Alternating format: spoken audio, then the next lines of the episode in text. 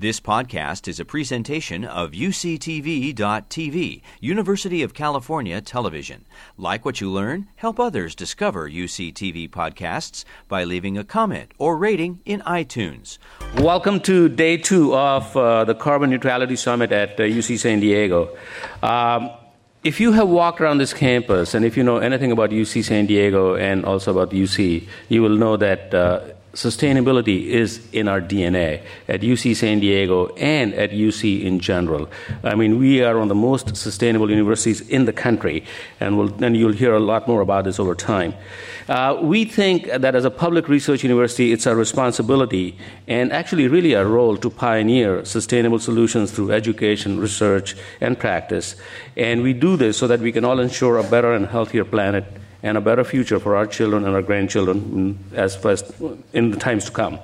So, what does this mean? This includes everything that uh, one can do against uh, one can do for taking action against drought, uh, making solar power generation more predictable, to ensure safe and reliable water supplies, and committing to becoming a carbon neutral uh, entity by 2025. And this is where our colleague, our leader, our visionary president, Janet Napolitano, has taken uh, a very bold step by announcing that UC will be carbon neutral uh, by 2000 by 2025, 2025. And she announced this in 2013. Uh, and this was one of the first initiatives that she announced when she became president. What does this mean? That as our campus will be net zero greenhouse emissions uh, from our uh, buildings, from our vehicle fleets, something that no major university has done. And my goal is to, to also expand that to travel of the faculty. No. I was just trying to wake you guys up. Anyway, so these are amazing goals. These are amazing goals that have galvanized all of UC to come together uh, and really look at who we are, what we want to do, and how are we going to make a real impact in this world. So, to kick us off on day two, we are. Uh, it's indeed a great honor and a pleasure to, uh, that we have with us our president Janet Napolitano, sitting right there, and who's been a visionary, visionary leader in sustainability, but in addition, in many many other areas that she's announced initiatives in. I think in the last uh, eight 18 months or two years, we've announced some of the most spectacular initiatives in the UC system ever. So, when it comes to carbon neutrality, President Napolitano has said that there is no reason why UC can't lead the world in this quest. And I think she's absolutely right. We all believe in her vision, we all believe in what she's doing. So, we are fully behind her. So, thank you for your leadership. Thank you for your commitment uh, to accelerate our efforts. And thank you for being here and a two time governor in a Republican state, an amazing person who's achieved more than any one of us could ever have. Please welcome Jen Napolitano.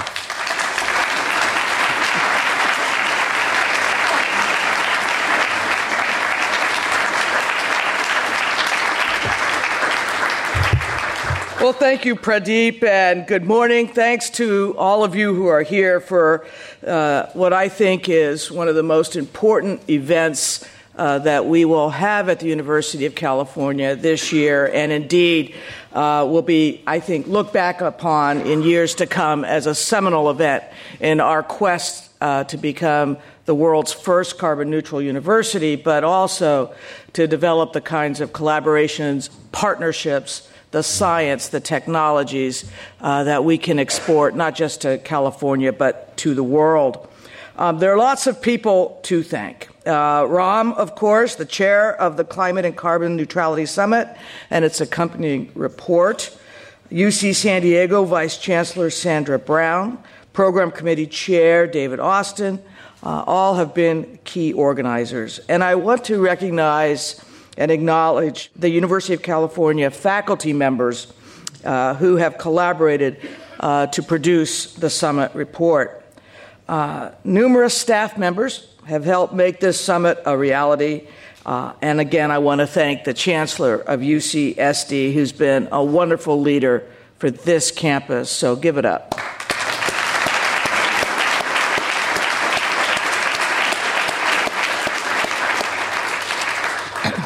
We're here today because we recognize a stark truth. Climate change poses significant and detrimental risks to our planet, and it is arguably the greatest security challenge we face today. we've begun to see some of those risks take root. Climate change impacts issues as varied as disease management, food security, the preservation of water resources, the stability of fragile governments, and the transportation infrastructure that links the world. Indeed, um, just uh, a little over a week ago, the President's National Security Advisor, Susan Rice, gave a talk in which she identified uh, climate change as one of the world's great security risks. Now, addressing these challenges and reducing our carbon footprint is a moral imperative. And I'm pleased that the University of California has taken up this imperative and is demonstrating global leadership as it does its part to address the challenges associated with climate change. As Pradeep mentioned, two years ago, we at UC launched the Carbon Neutrality Initiative. This represented a bold pledge by the University of California to become completely carbon neutral by 2025. And when we accomplish this, not if, but when we accomplish this, we will be the first major research university to do so. So, thanks to the commitment of the entire UC community, and we've already begun to take important steps toward reaching this goal. The university has entered an agreement to buy 80 megawatts of solar power, the largest solar energy purchase by a university in the United States. This agreement will ensure that UC maintains a steady supply of cost effective, climate neutral electricity for its campuses and medical centers. When fully online, this source of clean energy will keep 88 metric tons of carbon per year from being emitted into the atmosphere. Together with the 35 megawatts of solar power generated on UC campuses, we will produce enough electricity to power 38,000 homes. Uh, we've also committed ourselves to sustainable investment practices. We became the first university in the world to sign the Montreal Carbon Pledge, a commitment to measure and publicly disclose each year the carbon footprint of our investment portfolios. This information will inform carbon asset risk and our own management strategies. The university has also signed the United Nations supported Principles for Responsible Investment which commits UC to integrating sustainability, environmental and world responsibility, and ethical governance as factors in our investment decisions. And UC has committed to targeting $1 billion of our investment portfolio over the next five years toward renewable energy and other ventures focused on climate solutions.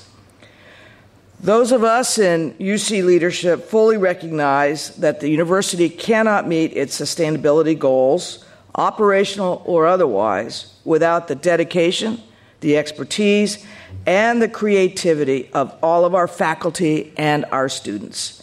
The Carbon Neutrality Initiative engages them and supports their contributions. The UC's uh, presidents Carbon Neutrality Initiative Student Fellowship Program funds student generated projects that support our carbon neutrality goal. All 10 UC campuses, the UC Office of the President, and the Lawrence Berkeley National Lab participate in this program. So too does the Division of Agriculture and Natural Resources. Uh, the university selected its first group of fellows this last spring and these students participated together in a California Higher Education Sustainability Symposium in San Francisco this past summer.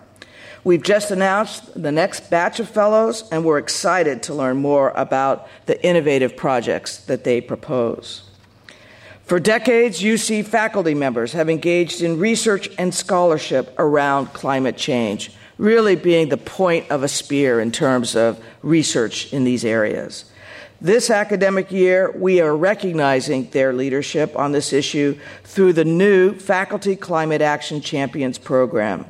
This program focuses on faculty members who have exhibited outstanding teaching, research, and public service in the areas of climate change solutions, action, and broad engagement.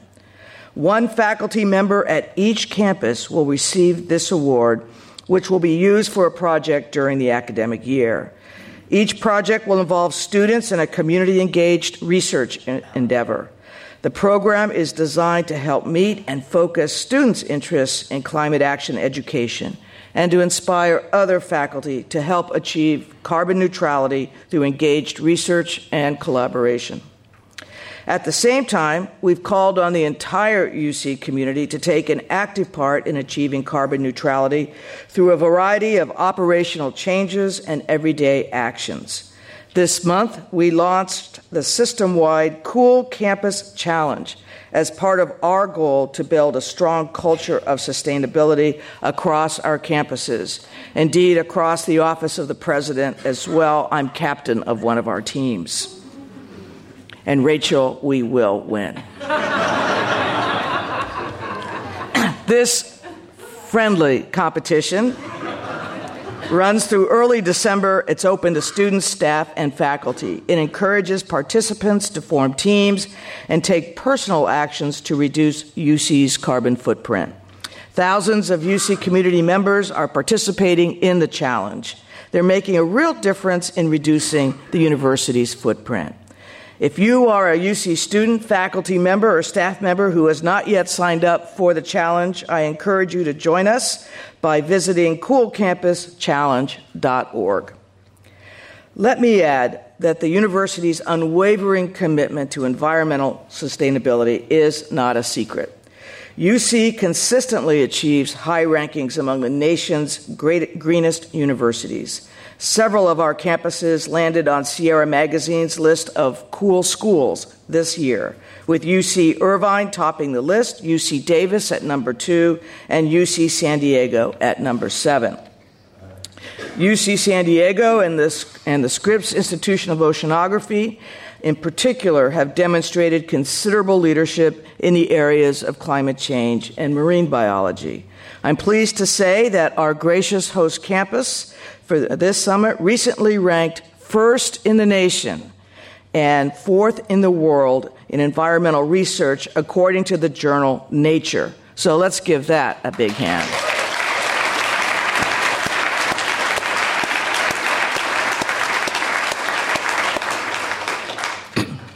Now, reaching carbon neutrality and addressing climate change are not merely operational or research goals at the University of California. Our cause is a larger one. It's one that calls on the entire UC community to serve as a national model for addressing climate change, finding workable solutions, and sharing our best practices with the rest of the state, the nation, and the world. That's why we convened this summit we want to bring together all the right people in one room, identify opportunities to scale up UC research and solutions, and foster productive partnerships that can inform and influence policy and research priorities around climate change and carbon neutrality. As you know, the first day of the summit focused on sharing UC research findings that could help us address climate change. Today is about how we move forward. We will identify successes here at UC and throughout California. We will determine the current needs of our state, nation, and world. We will recommend effective global solutions. The UC Climate Solutions Group has compiled a groundbreaking report called Bending the Curve 10 Scalable Solutions for Carbon Neutrality and Climate Stability. This is a set of recommended actions that researchers, policymakers, activists, philanthropists, institutions like the university can implement immediately to achieve real progress around climate change and make significant strides toward carbon neutrality. These recommendations include promoting current strategies that will help us make, meet our 2030 goal for carbon reduction and developing new technologies and solutions to meet even larger goals by 2050. Encouraging international cooperation in addition to local and national action creating spaces for decision makers, business and religious leaders, and academics from all fields of study to collaborate and spur action around climate change. enhancing collaboration between regulatory agencies and the private sector to enact sensible, effective public policies, and such concrete actions as reducing municipal food waste to maximize resources and cut emissions. Now, in December, some of you will attend the United Nations Conference on Climate Change in Paris. At that event, uh, uh, Ram and his colleagues will present the findings of the Bending the Curve report. Once again, the University of California will serve as a role model for other institutions. And once again, we will do so fueled by the passion of our students, the expertise of our faculty, the support of our external partners, and the dedication and innovative thinking of our staff. If it remains unaddressed, climate change poses the potential to unleash massive economic, political, environmental, and societal ramifications on how and where we live.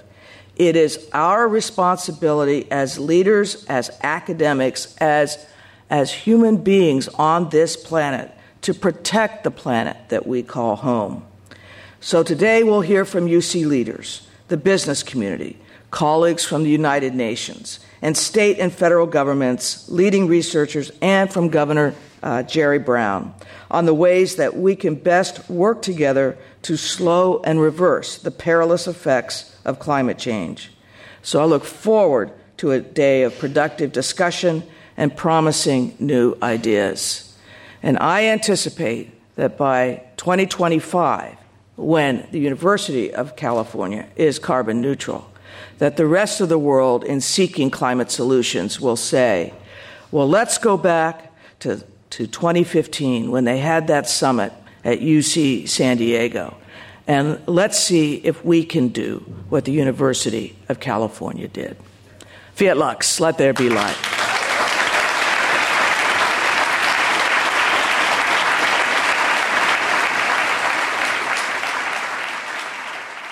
Next up, it's my uh, extreme honor to uh, introduce uh, distinguished Professor uh, Mario Molina. Um, he is a man who needs no introduction. I only make that statement by the fact uh, he's number one in the selfie poll uh, outside in the, in the patio. And as, as, as Ram last night at dinner perfectly stated that his work that led to his Nobel Prize will, in fact, excuse me, be etched in history. Professor Molina.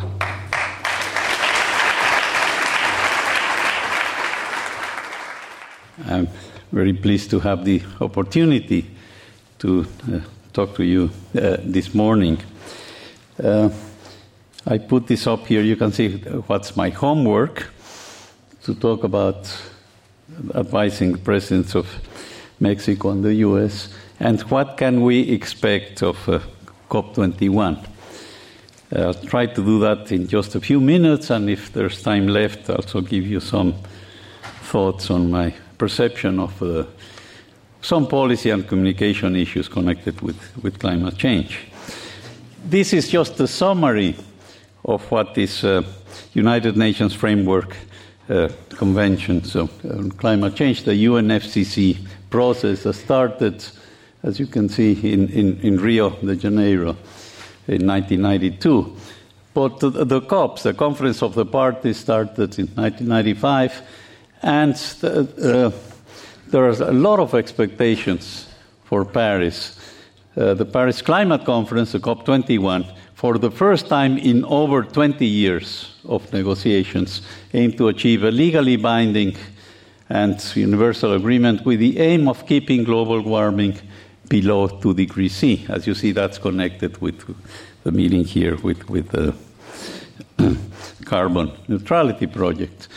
But the, see, the, the main message is uh, this has been 20 frustrating years. Not very much has happened. Okay, the one perhaps uh, notable event was the Kyoto Protocol, which, as you know, was not ratified by the United States and by other countries. But it has a very big problem, a flaw that is now fortunately behind.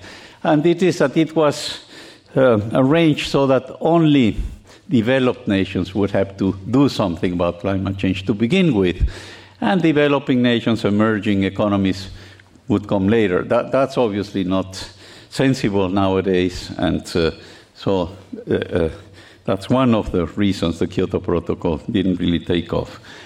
But the, the, the, there's a big challenge. The two degree challenge is uh, actually not expected to be reached with, with the commitments in Paris.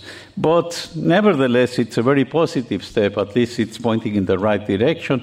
And the hope is that in, in the next few years, we will do better reaching that goal. But I'm going to elaborate a little bit more on that. First, let me go back and make a few comments about the two degrees, and that uh, happened to some extent in the Copenhagen Accord. Uh, what happens is that in this particular uh, COP, uh, 2009, there were many heads of states, and over a hundred of them agreed on, on, on these uh, statements, that, namely to hold the increasing global temperature below 2 degrees Celsius.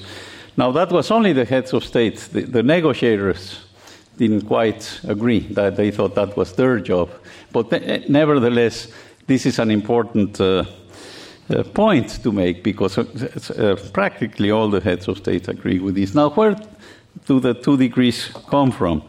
Um, it's not quite what uh, it's often stated that it's what the science tells us. Okay? There's no sharp boundary that if the temperature rises less than two degrees, not much will happen, but above two degrees, we're really in danger. It's really more a, a compromise, a commitment.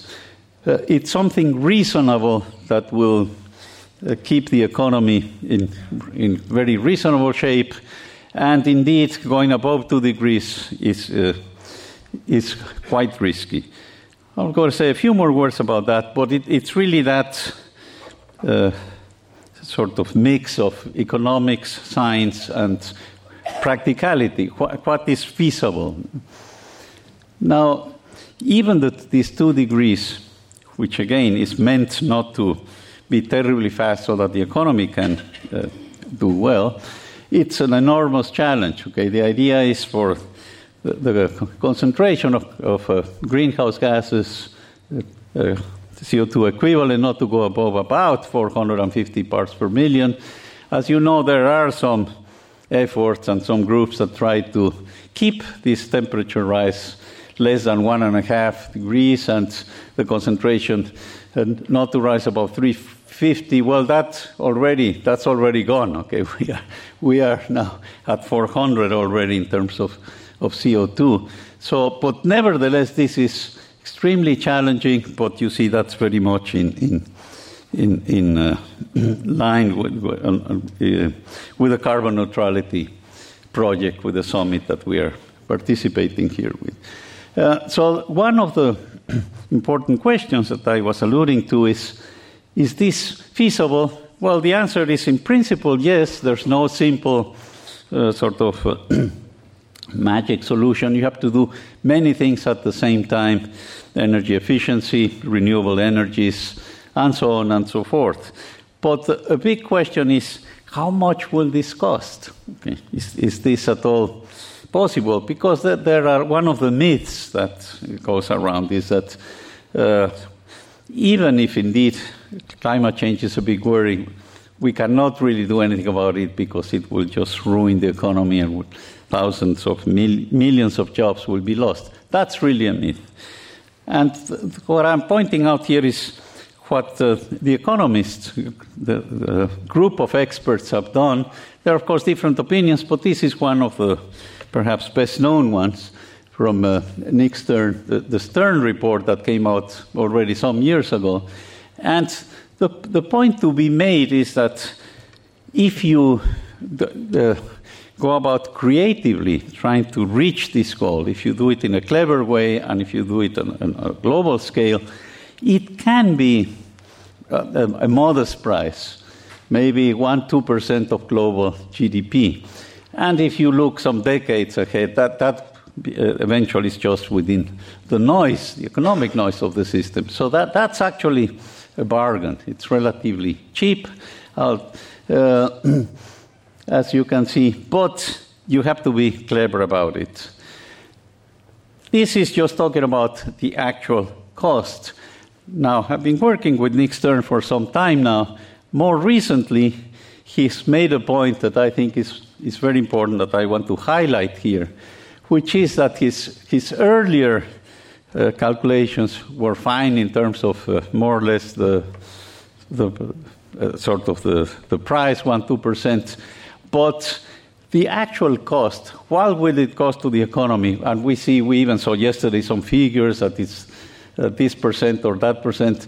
That's really not a sensible way to compute what will happen in decades from now because you cannot put that in dollars anymore, okay? Uh, you can see here the economic models are woefully inadequate, severely underestimate the scale of the threat because uh, if you really have disasters, uh, you cannot evaluate them just in terms of, uh, of dollars. Okay? So that's a very important issue. Now, what I'm going to do before I talk about uh, working with uh, President Obama and uh, President Peña Nieto, let me just give a, message. That's a main message I like to give from a consensus of, of, of experts. This is climate scientists working together with economists. And we, we, saw one of these figures yesterday already. This is what's to be expected towards the end of the century.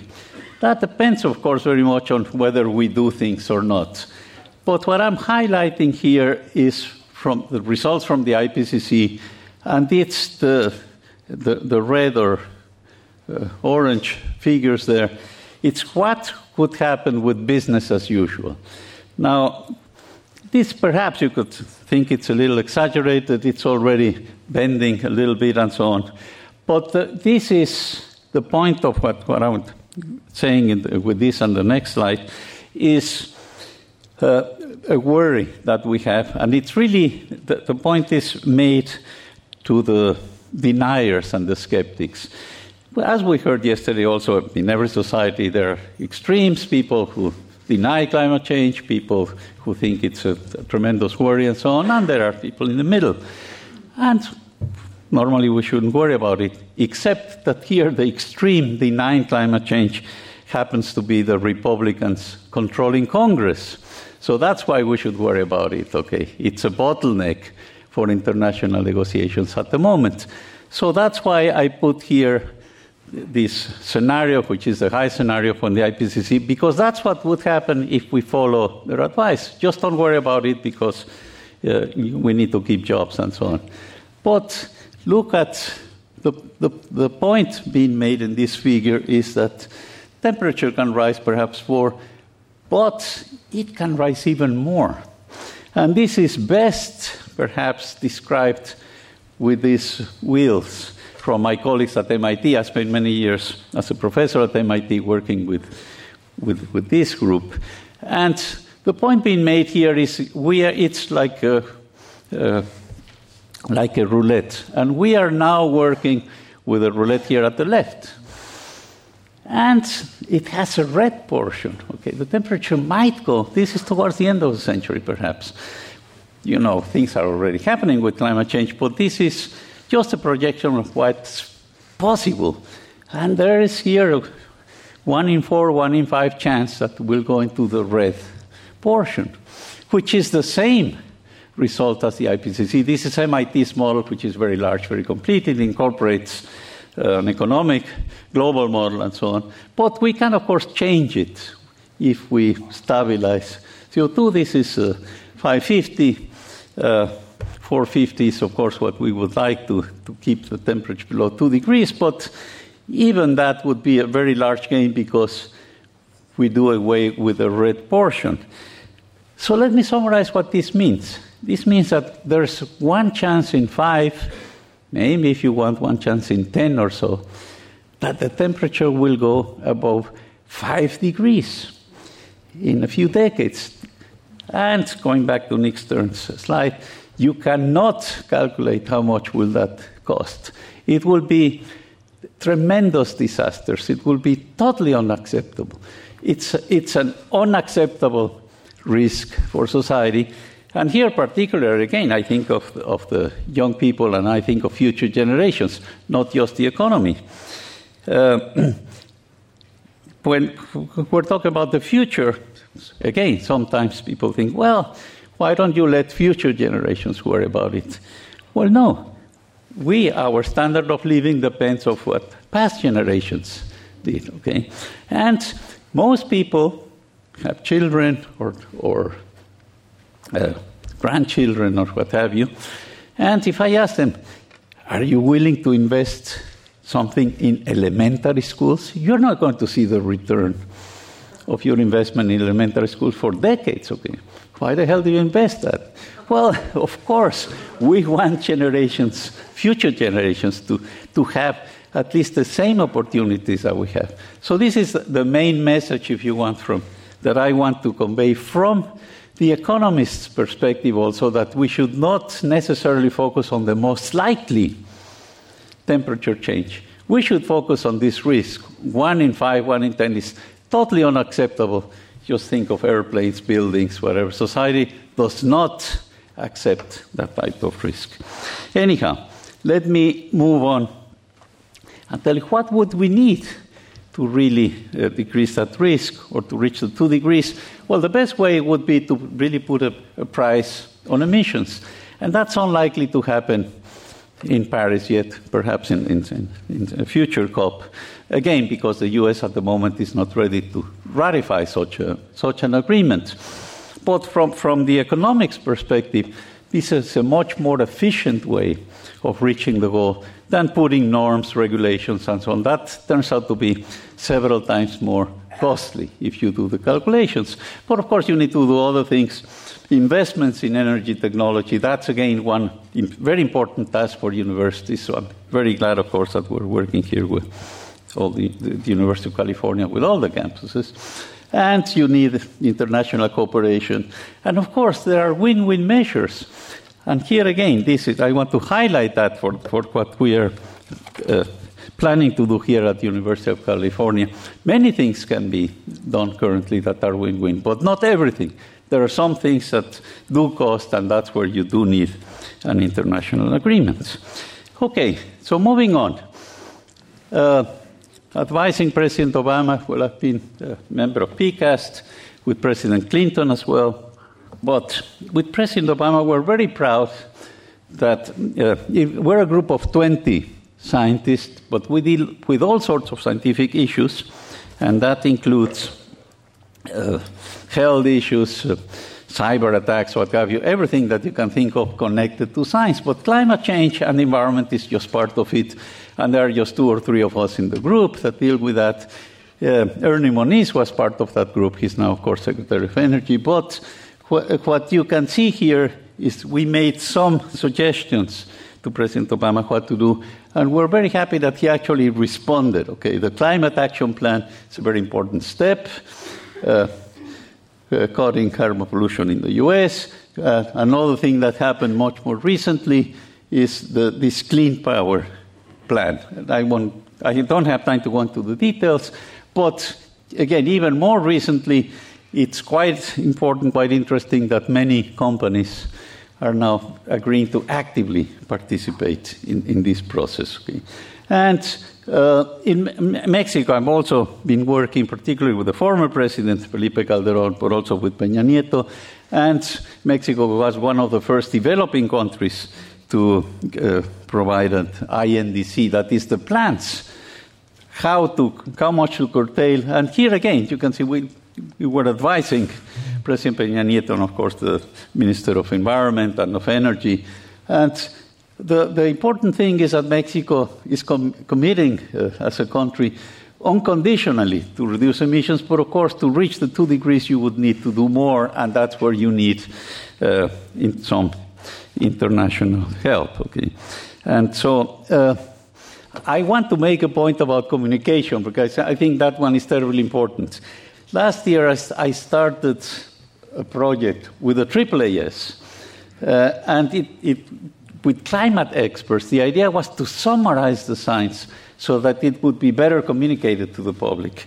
And we came up with a report which is called What We Know. And the, the first point is to dismiss this uh, uh, myth that came out, Yesterday we heard it, because there was a, a very large investment from the deniers in public relations to the media so that they would always ask, well, there are some people, some scientists that think this way, but there are many others that think some other way. Well, the point is that, as you know, that there have been surveys that have been very well documented. More than 97% of the scientists agree completely that not only that climate change is happening, but it's caused most likely by human activities.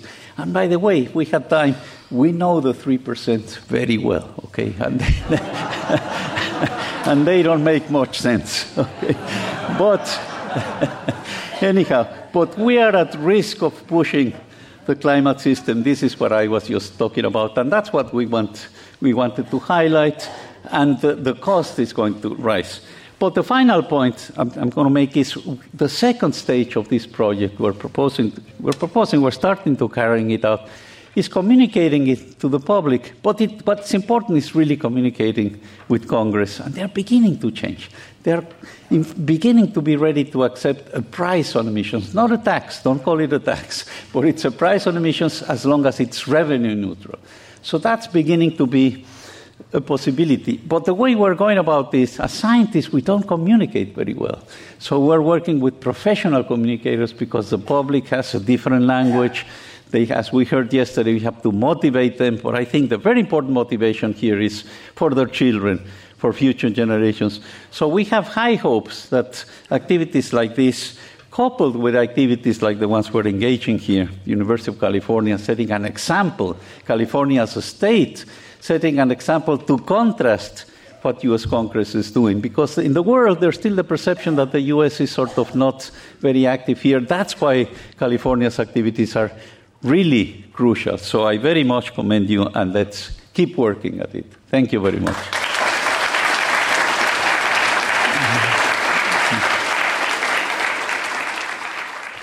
Mario, those brilliant comments. Thanks so much for doing. Dan Kammen, UC Berkeley. And I wanted to ask you, I was delighted to see the carbon pricing, in which I agree. And I wonder what you think would be the impact if the University of California system uh, adopted carbon pricing, perhaps in two stages, where we would study the areas where we know how to do the pricing today, and then we would make the areas where it's less clear a research topic, but commit over time to adopting internal pricing, at least as a business requirement, as I worked on at the World Bank, but moving that ahead as part of our agenda. Sure. I, I think that's a very good idea. Uh, in fact, I should have mentioned the Mexican government. There is a carbon price in Mexico. At the moment, it's nominal, but it's just a way to get started. And as you know, several countries have it. And so, some uh, companies, some oil companies have it as well as a shadow price.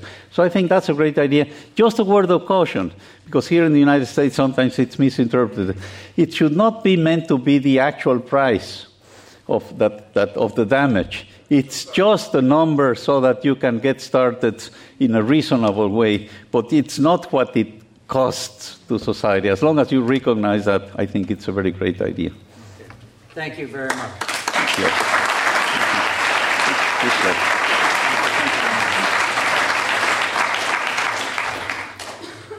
Well, we are on a roll here. If you look at the uh, voices of leadership, from the first speech from Janet Napolitano, Dr. Molina, and we continue with a presentation by my colleague, uh, Ram Ramanathan, who is the distinguished uh, professor here at Scripps Institution of Oceanography and the chair of this summit, who miraculous, miraculously, in four months, put together the summit the executive summary, and the leadership to make this all happen.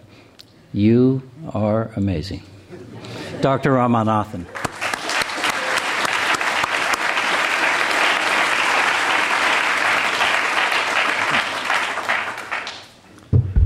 Uh, Byron, there was a problem with your introduction, but I'll come to that later. Well, you know, we, we heard last yesterday and today about the nature of the problem and uh, what are the thinking out there. So it's now time for us to roll up our sleeves and address the solutions. Does anyone want to guess what we need to do? Come on, you heard me at my slogan yesterday. Very good. so that's exactly what 50 of us took us took us a challenge and uh, so it's my great privilege on behalf of the University of California to announce uh, the 10 solutions. So, just to set the uh, stage, this is the correction to uh, Byron's uh, introduction. He said we, I did it in four months. It was genuinely, genuinely, with no sense of exaggeration and no sense of false modesty. The one thing I don't have is modesty. So uh, it's a genuine group effort. We just couldn't have done, and I think there'll be time for Sandy and I to thank those uh, involved. I was strictly told to keep my time limit. Just to give you one example, we finished this report in you know the executive record time. We gave it to UCOP uh, I think two days before we were going to uh, officially distribute it, and they came with this graphic. I, I, I wish, of all the things in this report, I had thought of that graphic. It's just brilliant what we are trying to bend. Uh,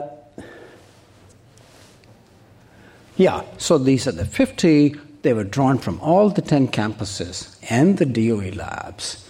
And uh, it was, I think, like I said yesterday, anyone we asked, unless they had some major commitment, like going on a you know assignment, everyone said yes, and and they just did it. They produced a 300-page report, which is still being reviewed.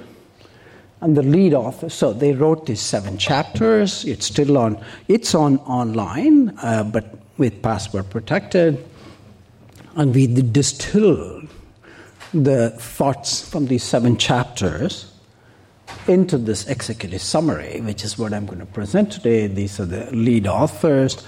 All the 10 campuses are represented. I forgot to mention uh, uh, CARB is one of the authors in the chapter, and the DOE labs. We heard from all of them yesterday. So, what is it we, we did? So, let's talk about bending that curve.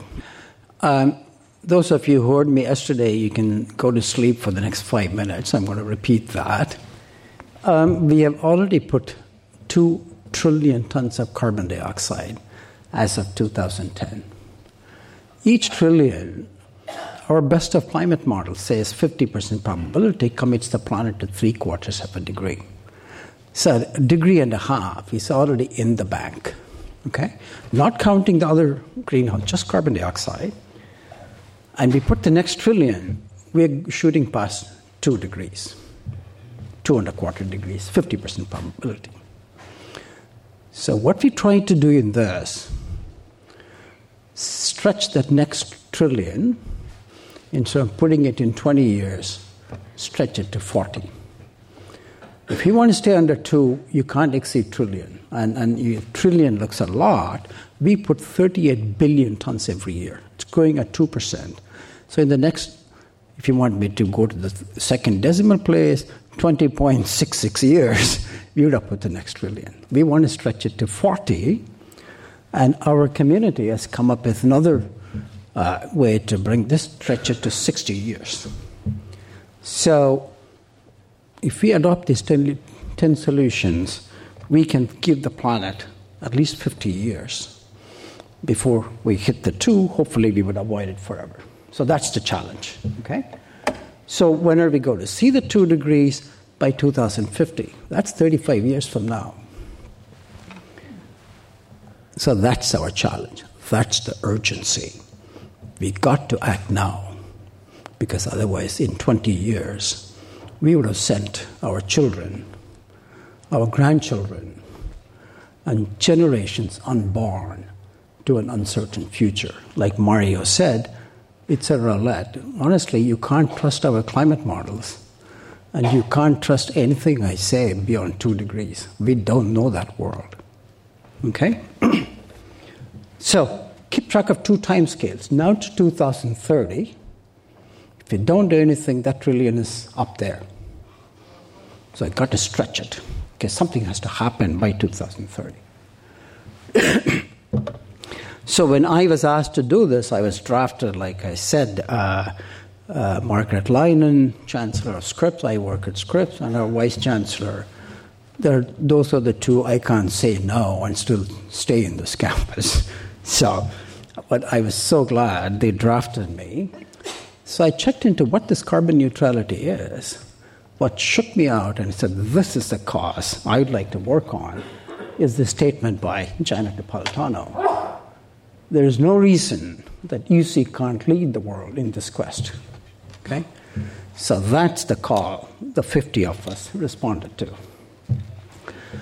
And, and what is our starting premise? UC is a fantastic living laboratory for carbon neutrality, thanks to or Janet uh, initiative and all the campus chancellors. So that one, is the Internet of Things. I'm not going to mention the campus because I don't have time to build all the 10. I'm just showing four. The Internet of Things, making the buildings efficient by already 30%. Buildings contribute about 34% out of the, the 32 gigatons of fossil fuel. That's about 10 gigatons. You save 30%, right? Al- already you have given me 3 billion tons. Okay? And the next is food waste. The third largest source of greenhouse gas emission next to China and the US is the food we throw away. Can there be a more low hanging fruit than that? Right? And that's what one campus came up with this biodigester. You put your banana peels, which out comes the light shining on you. Okay?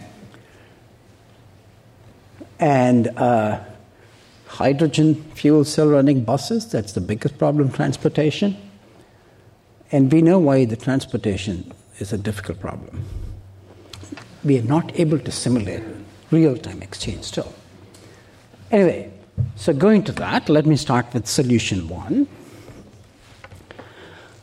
We want to bend that curve immediately. Okay? So by reducing the short-lived climate pollutants, their time scale is few weeks to 15 years. So you start emitting your black carbon from your diesel trucks. Or we make sure 3 billion who depend on cook stoves, major source of black carbon, they are gone two weeks from now. Okay? Methane is gone 10 years. So what we do, as you see in that curve, you push it from the top immediately. So it becomes a concave. You see that yellow. And then do sustain that by pulling down the CO2 emission. So you push it from the top immediately, so you have a bend, and then you pull down at the other end for the CO2. Okay? So that's the starting, that's the science. But we know, uh, just from the American experience, we have left behind 150 million Americans behind. Okay? So, change in the attitude and behavior is the fundamental starting point. So, these two solutions address individuals. Okay? So, how do we do that? Communication, education, and understanding. We heard from our colleague from UCLA about polling students. So, this is where universities excel. And the next one, this has to be taught at every public meeting, every church, every mosque, every synagogue, every temple. Then we will have the change. And we have a fantastic leader in Pope Francis. And other religious leaders are following very close to that. We heard about uh, Bartholomew, and I know about the Dalai Lama and all. So these are the two about social transformation. And this addresses the intergenerational and intragenerational equity. Okay? What is the intergenerational equity? Our climate change is going to last for centuries to thousand years. So our unsustainable consumption is going to affect generations. Intra-generational, we already heard, 3 billion are still dealing with 18th century technologies. They have not heard about fossil fuels. We know they're going to be the worst affected with climate change because they're all living in subsistence farming. So there are morality issues, there are ethical issues, there are equity issues. That needs to address that. Fourth one, we need governance. We know that. This is what California excels. Our CARB, and we heard from our Republican mayor how San Diego is going to go zero carbon in 2035. We need to take these examples. We already have our governor, we're going to hear from him, is under two MOU. They have entrained 25 nations. University of California is a city state. We have half a million population. We go carbon neutral 10 years. There are going to be scalable solutions coming from that. Okay?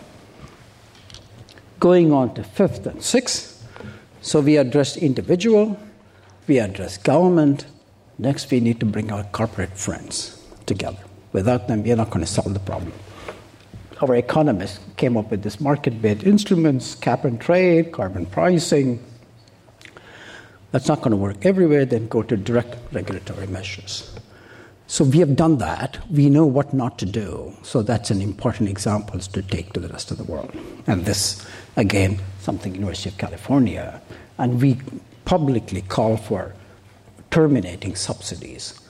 $540 billion of direct cash is given for fossil fuel use. Since they've been around for 200 years, I think it's about time to stop that subsidy.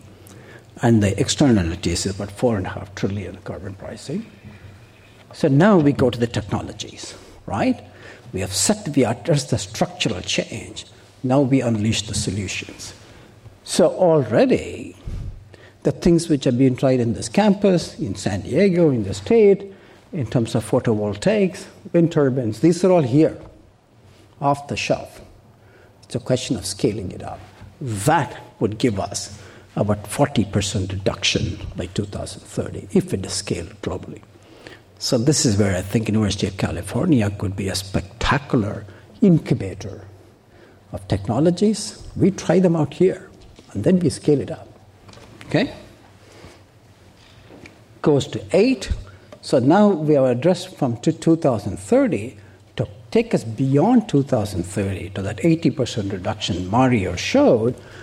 You need some huge innovation. They have to start now. We know we are still struggling with battery storage, right? Hydrogen is there, but it's not there yet. It's a huge push is needed. We are going to hear from our next speaker about all that. So we are talking about pulling the curve, but I said we have to push it from the top. And that's where it comes in the short-lived climate pollutants. We heard excellent presentation by Helena from Paris on the climate and clean air coalition. They already have 50 countries behind us. If University of California, with our Governor Jerry Brown, can bring India and China that table, that problem is solved. So you cut those four pollutants, you're going to gain 0.6 degrees by 2030. What does that mean? It'll buy us 25 years. The warming is about quarter degree a decade. So remember, if the carbon technology guys can stretch out the trillion tons in the next to 40, short-lived pollutants will give another 20. So we have until 2060 to keep it under two. Then it's up to those guys sitting on the gallery to solve the rest of the problem.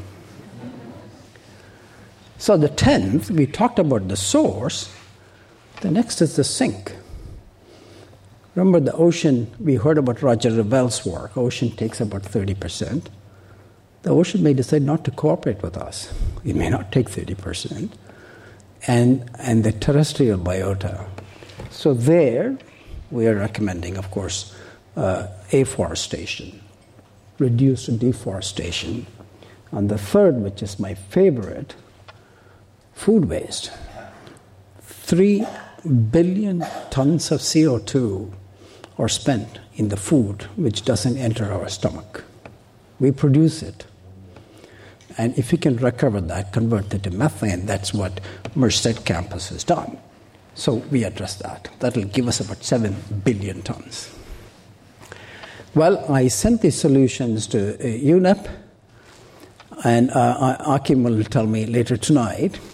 But I heard, sent it to Vatican. I was just, I mentioned to yesterday, and there was a noise in my office. My wife came rushing.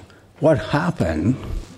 I told her this is what happened. This is the email I got from the Chancellor of the Pontifical Academy of Science. I'll let you read it for about 30 seconds.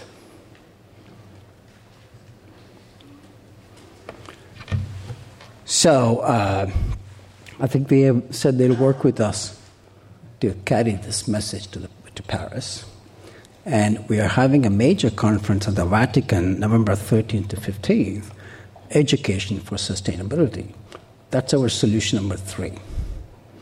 And they asked us to present this. Some of the top educators in the world are coming to that. We're going to be brief Pope Francis. The last time I briefed Pope Francis, it was in the parking lot. They gave me two sentences. This time I bargained, bargained for four sentences. We'll see what goes in. So finally, what would make all this possible? We have excellent leadership at our campus, but we are so blessed, its race goes to the top. We're going to hear from Governor Brown soon, and so that is exhortation to us. So, all the way from individual campuses to our president, Janet Napolitano, and to our governor, we have no excuse not to roll up our sleeves and get to work. So I'll tell my 50 co authors let's not revel in what we have accomplished. The work is just starting. The emails and the phone calls from Ramanathan will start coming from tomorrow. Thank you. You've been listening to a podcast by University of California Television. For more information about this program or UCTV, visit us online at uctv.tv.